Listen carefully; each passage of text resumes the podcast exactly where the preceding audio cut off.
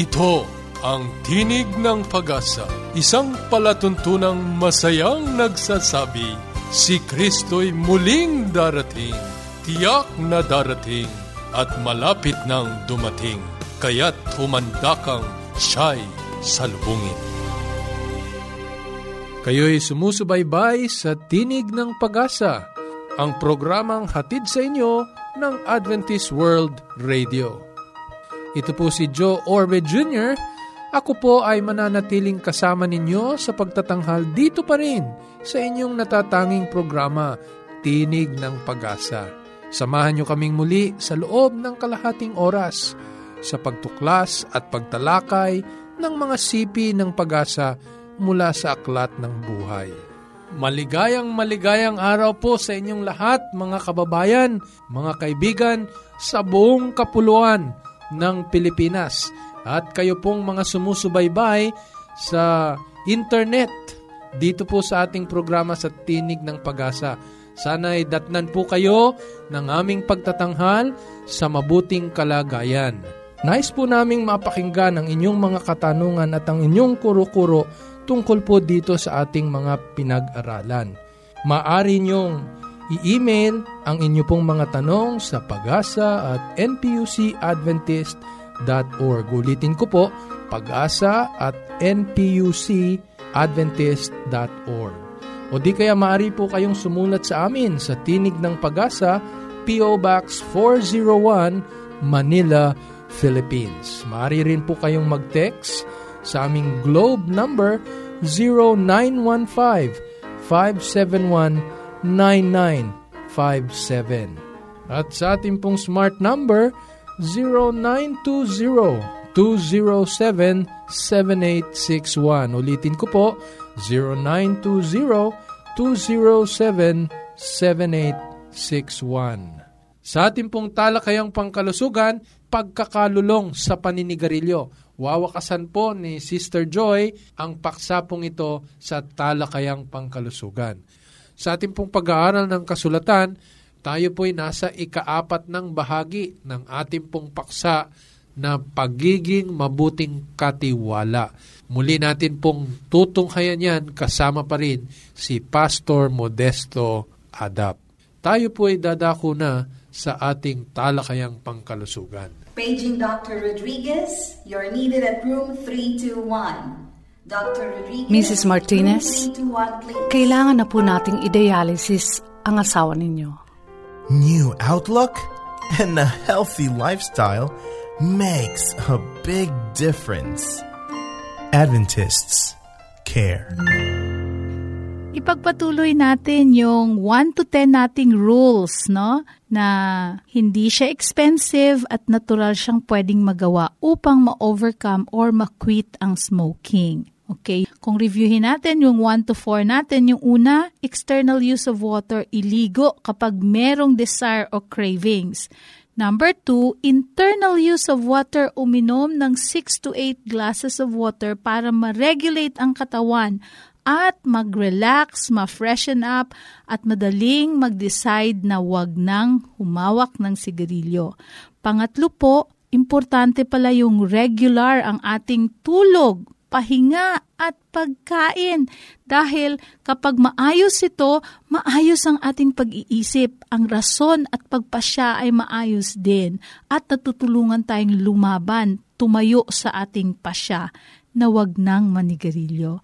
At ang pang-apat ay pagkatapos ng kumain at nandoon yung cravings o yung urges, anong gagawin natin?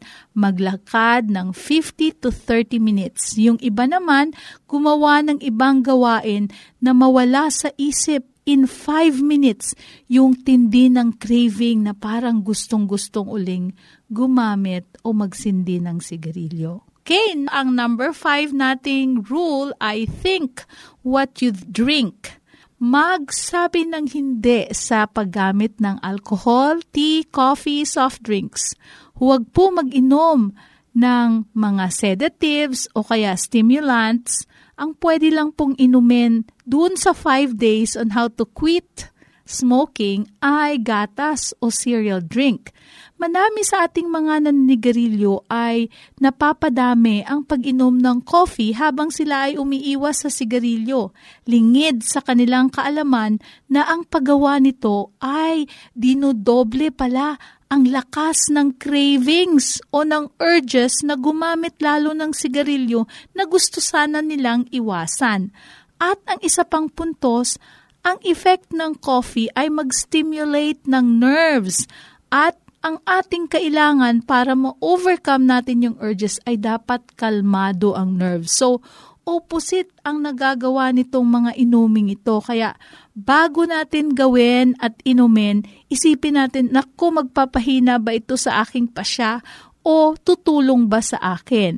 Ang isa pang kaaway ng quitting on smoking is yung alcohol dahil inaatake nito ang utak kung saan ang rason at pag-iisip at lakas ng loob magpasya ng tama ay nandoon nakikita. Kaya kapag nag-iiwas tayo sa sigarilyo, ang alcohol man din ay personal enemy number one din natin doon sa pagpapasya natin. Kaya iwasan din natin ito. Sa madaming matagumpay na nakaiwas o nag-ayaw sa paninigarilyo, ang kanilang laban ay natatalo kapag sa isang party, tumikim sila ng alcohol at nakalimutan nila yung kanilang pasya dahil umuo sila doon sa invitation na, sige lang, konti lang, tulad ng mga ating mga nakalipas na mga araw, makisama ka lang. Pero yung pasyang mahalaga sa kalusugan ay nakalimutan na. Okay, ang number six natin, walang dapat mga spicy food sa table at wag din mag-overeat. Ang paninigarilyo ay nagsisira ng ating taste buds kaya yung sobrang spicy hindi na masyado nararamdaman. At ang purine sa meat ay nagtitrigger ng cravings. Kaya kung mahilig pa rin tayo sa karne at sa meat, mahihirapan din tayong mag-overcome. Ang pwede natin i-substitute kung talagang gusto nating kumain ng meat, siguro isda. Pero doon sa struggling point muna natin, doon sa 5 days on quitting smoking, iiwasan muna natin ang meat. Okay? Number seven. Ayan, kakain ng prutas, gulay, butil, at walang between meals para Huwag kalimutan na kumain ng almusal. Marami sa atin, pag nagmamadali na sa office, ang almusal ang unang nakakalimutan. Pangalawa, huwag kumain ng between meals. Pangatlo, tingnan yung way record kasi yun ang magcha-challenge sa atin na wag laging kumain. Use low-fat diet at wag mag-iwan ng mga pagkain na kahit anong oras pwede lang kuhanin sa table. Mag-reduce ng intake ng rice at iwasan din yung mga desserts, ganyan. Yung iba, ang solusyon nila dito sa pagsusuri na ito ay kumain ng carrot o celery stick in replacement dun sa mga matatamis na pwede na lang kainin. Dahil pag matamis, nagka-cloud na naman ang ating isip pag there is too much sugar. And thus, yung mga decision makings natin ay nawi-weaken once nag-give in tayo sa sobrang pagkain din at walang control sa pagkain. Kailangan ng exercise talaga natin dito yung control. Tapos, yung pangwalo natin, extra vitamins, no? Kailangan yung vitamin B1 intake, okay? Para lalong lumakas ang ating katawan at hindi manghina. So, i-combine natin ito, no? Yung paggamit ng mga makakatulong sa atin at saka Pangalawa, physical exercise. Tandaan nyo yung may walking tayo after meal at saka counseling din kasi yung pagpasya natin kailangan may nagpapalakas ng loob natin. Sa pagko-combine nito, mas epektibo ang resulta sa atin. Okay. At ang pangsampo, napakasimple at sa ating Pilipino ay mahalagang mahalaga ito. Ito ay seeking divine help. Kasi minsan, ang gamot, na di-disappoint tayo, parang walang effect. Pero ang alam ko, Ayon sa ating paniwala ng mga Pilipino, ang Panginoon ay hindi nagpapabaya. Wala pong imposible sa Diyos. Hilingin lamang natin ang kapangyarihang umiwas dahil kung sa atin lamang mahina ang ating loob. Ang ibig niya ay mapabuti tayo at ang ating kalusugan. Kaya ano pa ang hinihintay mo kaibigan? Laban na! Limang araw lang sa mas mabuting pangangatawan at sigarilyo'y maiwasan. Kung sakali makalimot o naghina sa mga ito, tandaan sa loob ay may leon na dapat kontrolin dahil pag hindi natin nakontrol, tayo ang kokontrolin nito. Kaya magbantay. Kapag na-develop nyo ang habit na umayaw sa sigarilyo, kasing lakas din at tapang itong habit na to na lumaban at maiwasan ang pagnanasa nito. Ang sigaw na ayaw ko na ng sigarilyo at ayaw kong maging alipin ni Mr. Sigarilyo ay dapat nang marinig. Alam ko pong gugugol kayo ng panahon pero mapapanagumpayan po ito natin lahat sa awa ng Diyos. Tandaan, ang inyong kalusugan ay siyang inyong kayamanan. Kaya kung meron po kayong mga katanungan, inyo pong i-text sa globe number 0915-719-957 o di kaya sa smart number natin 0920-207-7861. Ang inyong lingkod, Choi Orbe. Yes, Dad and Mom are coming. I wish my parents will come too. The best way to spend time? It's with family. Adventists care. Maraming salamat muli, Sister Joy. At tayo po ay nasa paksa po ng pagiging mabuting katiwala. Sa mga nakalipas pong sanlinggo, idiniin po natin ang kahalagahan nito, ang mga simulain nito mula sa Biblia. Hindi kathang isip, kundi inaasahan ng Panginoon sa bawat mananampalataya. Atin din pong pinag-usapan dito ang pagsusulit na atin pong gagawin sa pagbabalik ng ating Panginoong Diyos hinggil sa pagiging mabuting katiwala. At nung nakalipas pong sanlinggo, ipinagpatuloy po natin ang pag-uusap na ito sa paghahanay po ng mga ilang maling pananaw o tinatawag nating myth dito po sa pagiging mabuting katiwala. Ngayon po tatapusin po natin ang sampo. Nung nakalipas pong pag-aaral natin, tinukoy po natin yung unang lima na mga maling pananaw. Una, sabi natin eh, tungkol lamang sa pera at paghahandog ang pagiging katiwala. No? Mali po ito. Ayon sa ating pag-aaral. Ikalawa, sinabi rin po ng marami na ito'y paraan lamang ng pag-iipon ng pondo. At pangatlo, sinabi rin na hindi sapat ang salapi ko, kaya hindi ako makapagbibigay. No? Ito po'y mga maling pananaw. At ang ikaapat, ang sabi po ay, ay ginagawa lamang ito para masuportahan ang gawain ng simbahan. Mali rin po ang mga pananaw na ito hinggil po sa ating mga pag-aaral. At panghuli, nung nakalipas na sanlinggo, ang sabi ay lunas daw sa pagiging makasarili ang pagbibigay.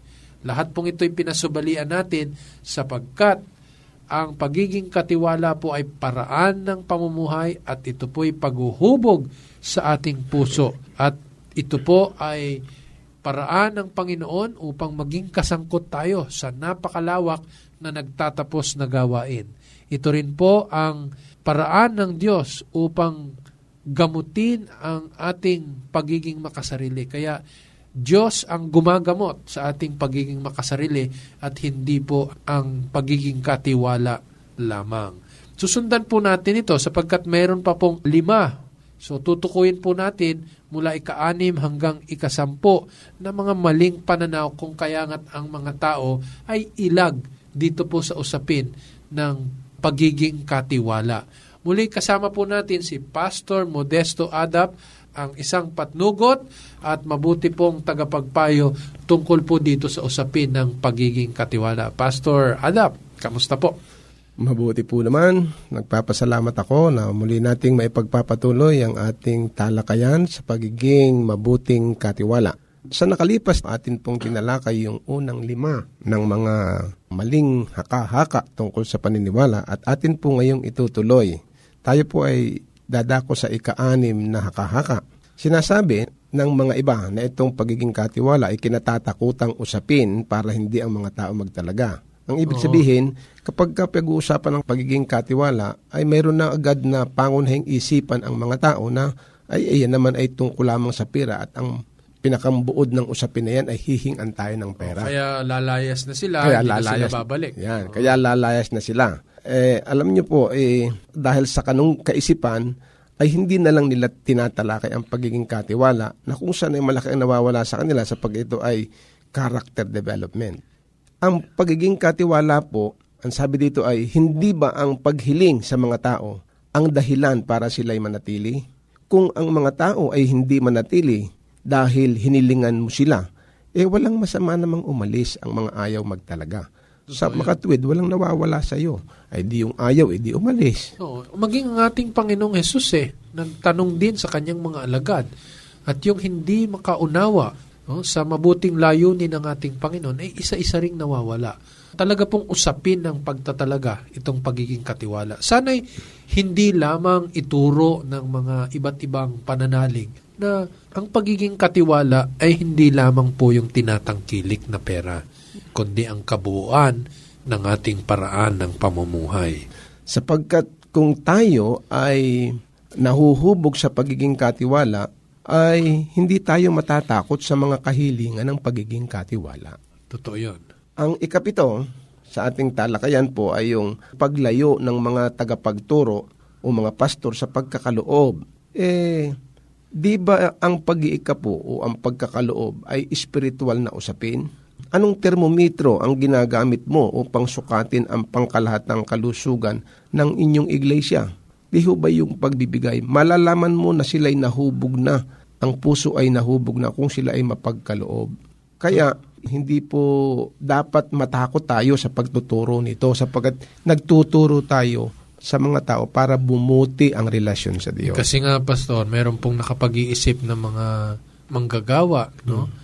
Na pagka itinuturo nila ito, parang ethical issue sa kanila na dahil ang ikapo ay paraan ng pagsustento sa gawain, lalong-lalo na sa mga manggagawa, eh, iniisip nila na pagka ito'y itinuturo nila, eh sila rin nang hihingi para sa ganang kanilang sarili. Sapagkat nga, mali ang panimula. Kaya ang kaisipan ng mga mananampalataya, pag nagsasalita yung tagapagturo tungkol po sa ikapo, ay nanghihingi para sa kanyang sarili. Nakalimutan nila o hindi na ituro sa kanila sa pasimula pa na ang paghahandog o di kaya ang pagiging mapagbigay sa gawain ng Panginoon ay kabuuan ng kanilang pananampalataya, pananalig at pagkilala sa pagiging Panginoon ng ating Diyos.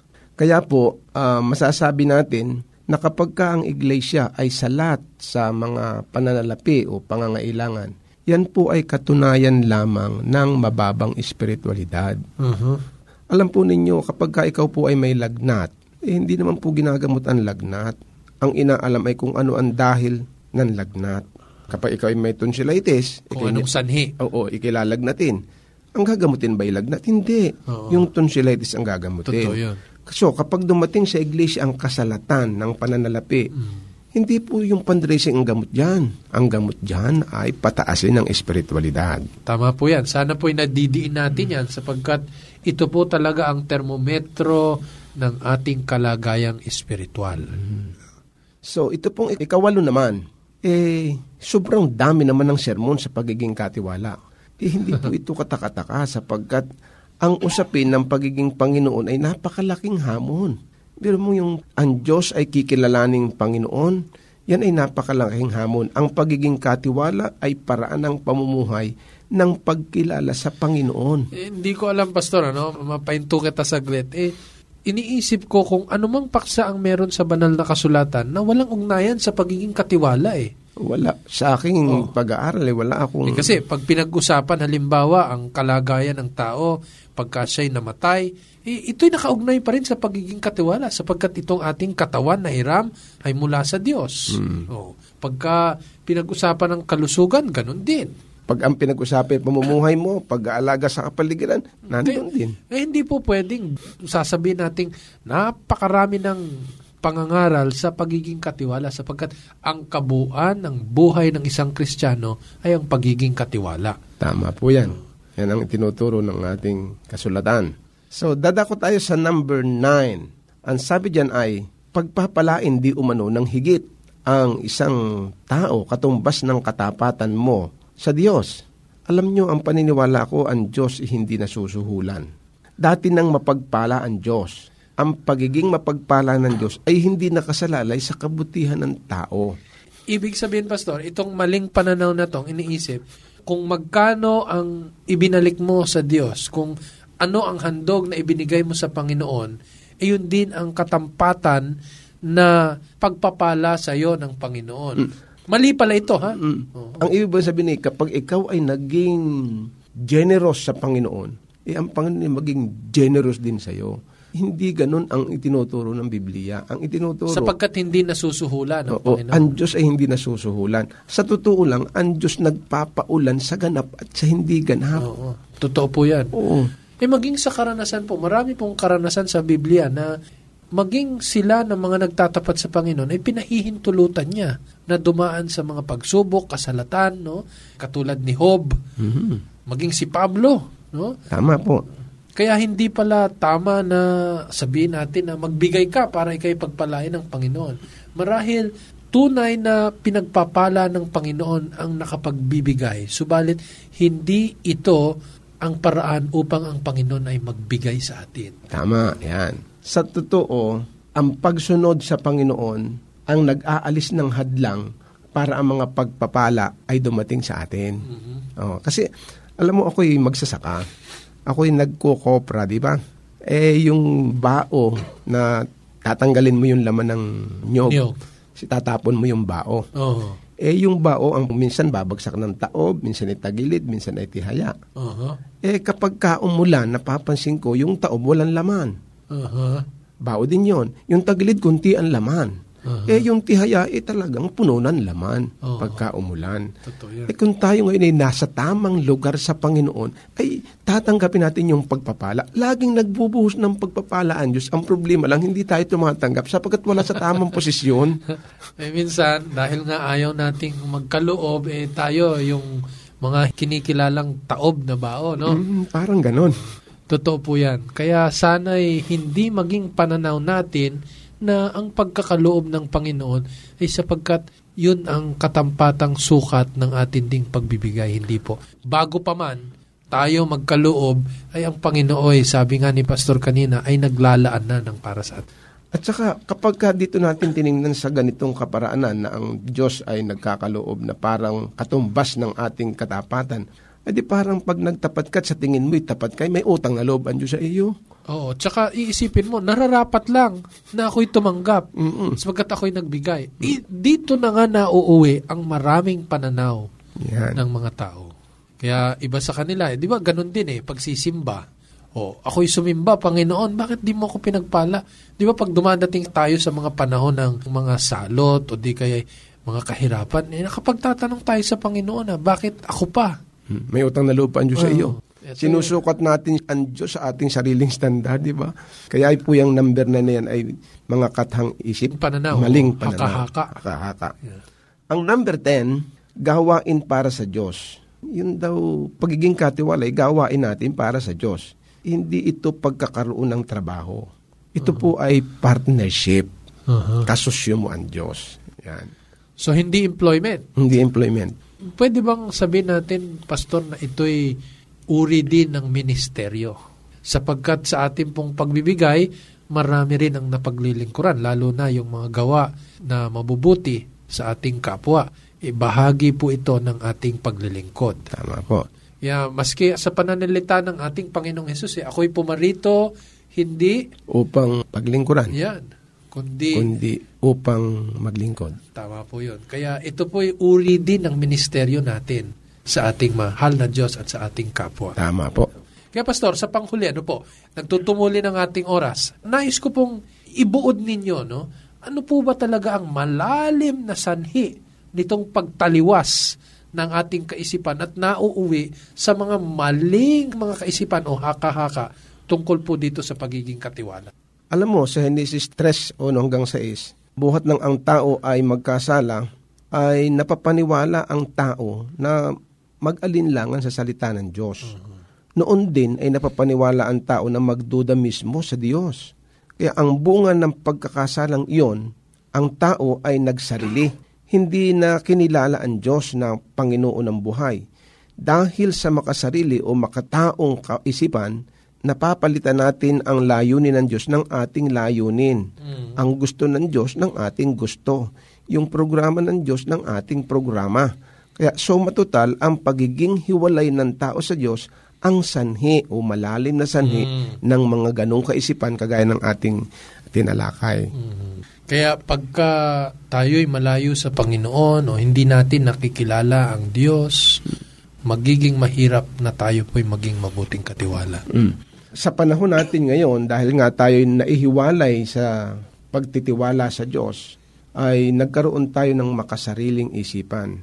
Ang madalas na ginagawa natin ay yung makitaong pamamaraan para natin ma-please ang Diyos. Mm. Sa halip na hanapin natin yung gusto ng Diyos para sa atin. Tama. So kaya ang dapat na hakbang natin ngayon ay kung papaano tayo babalik sa gusto ng Diyos sa atin. Tama po. At yay hindi natin magagawa ng ating sarili. Hindi natin magagawa yan. Diyan natin talaga lubos na kailangan ng kapangyarihan at biyaya ng Oh, Diyos. yan ang malaking usapin ng pagiging katiwala.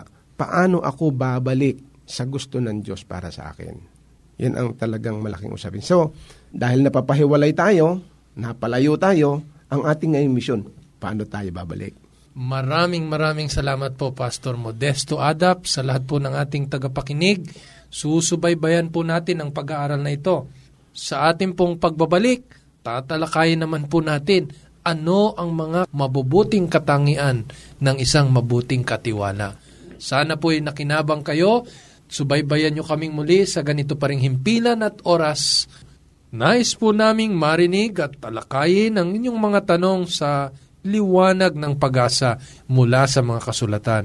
Kaya't maaari nyo pong i-email ang inyo pong mga tanong sa pag-asa at npucadventist.org. O di kaya sumulat kayo sa Tinig ng Pag-asa, P.O. Box 401, Manila, Philippines. Maaari rin po kayong mag-text sa globe number 0915-571-9957. Gayon din po sa smart number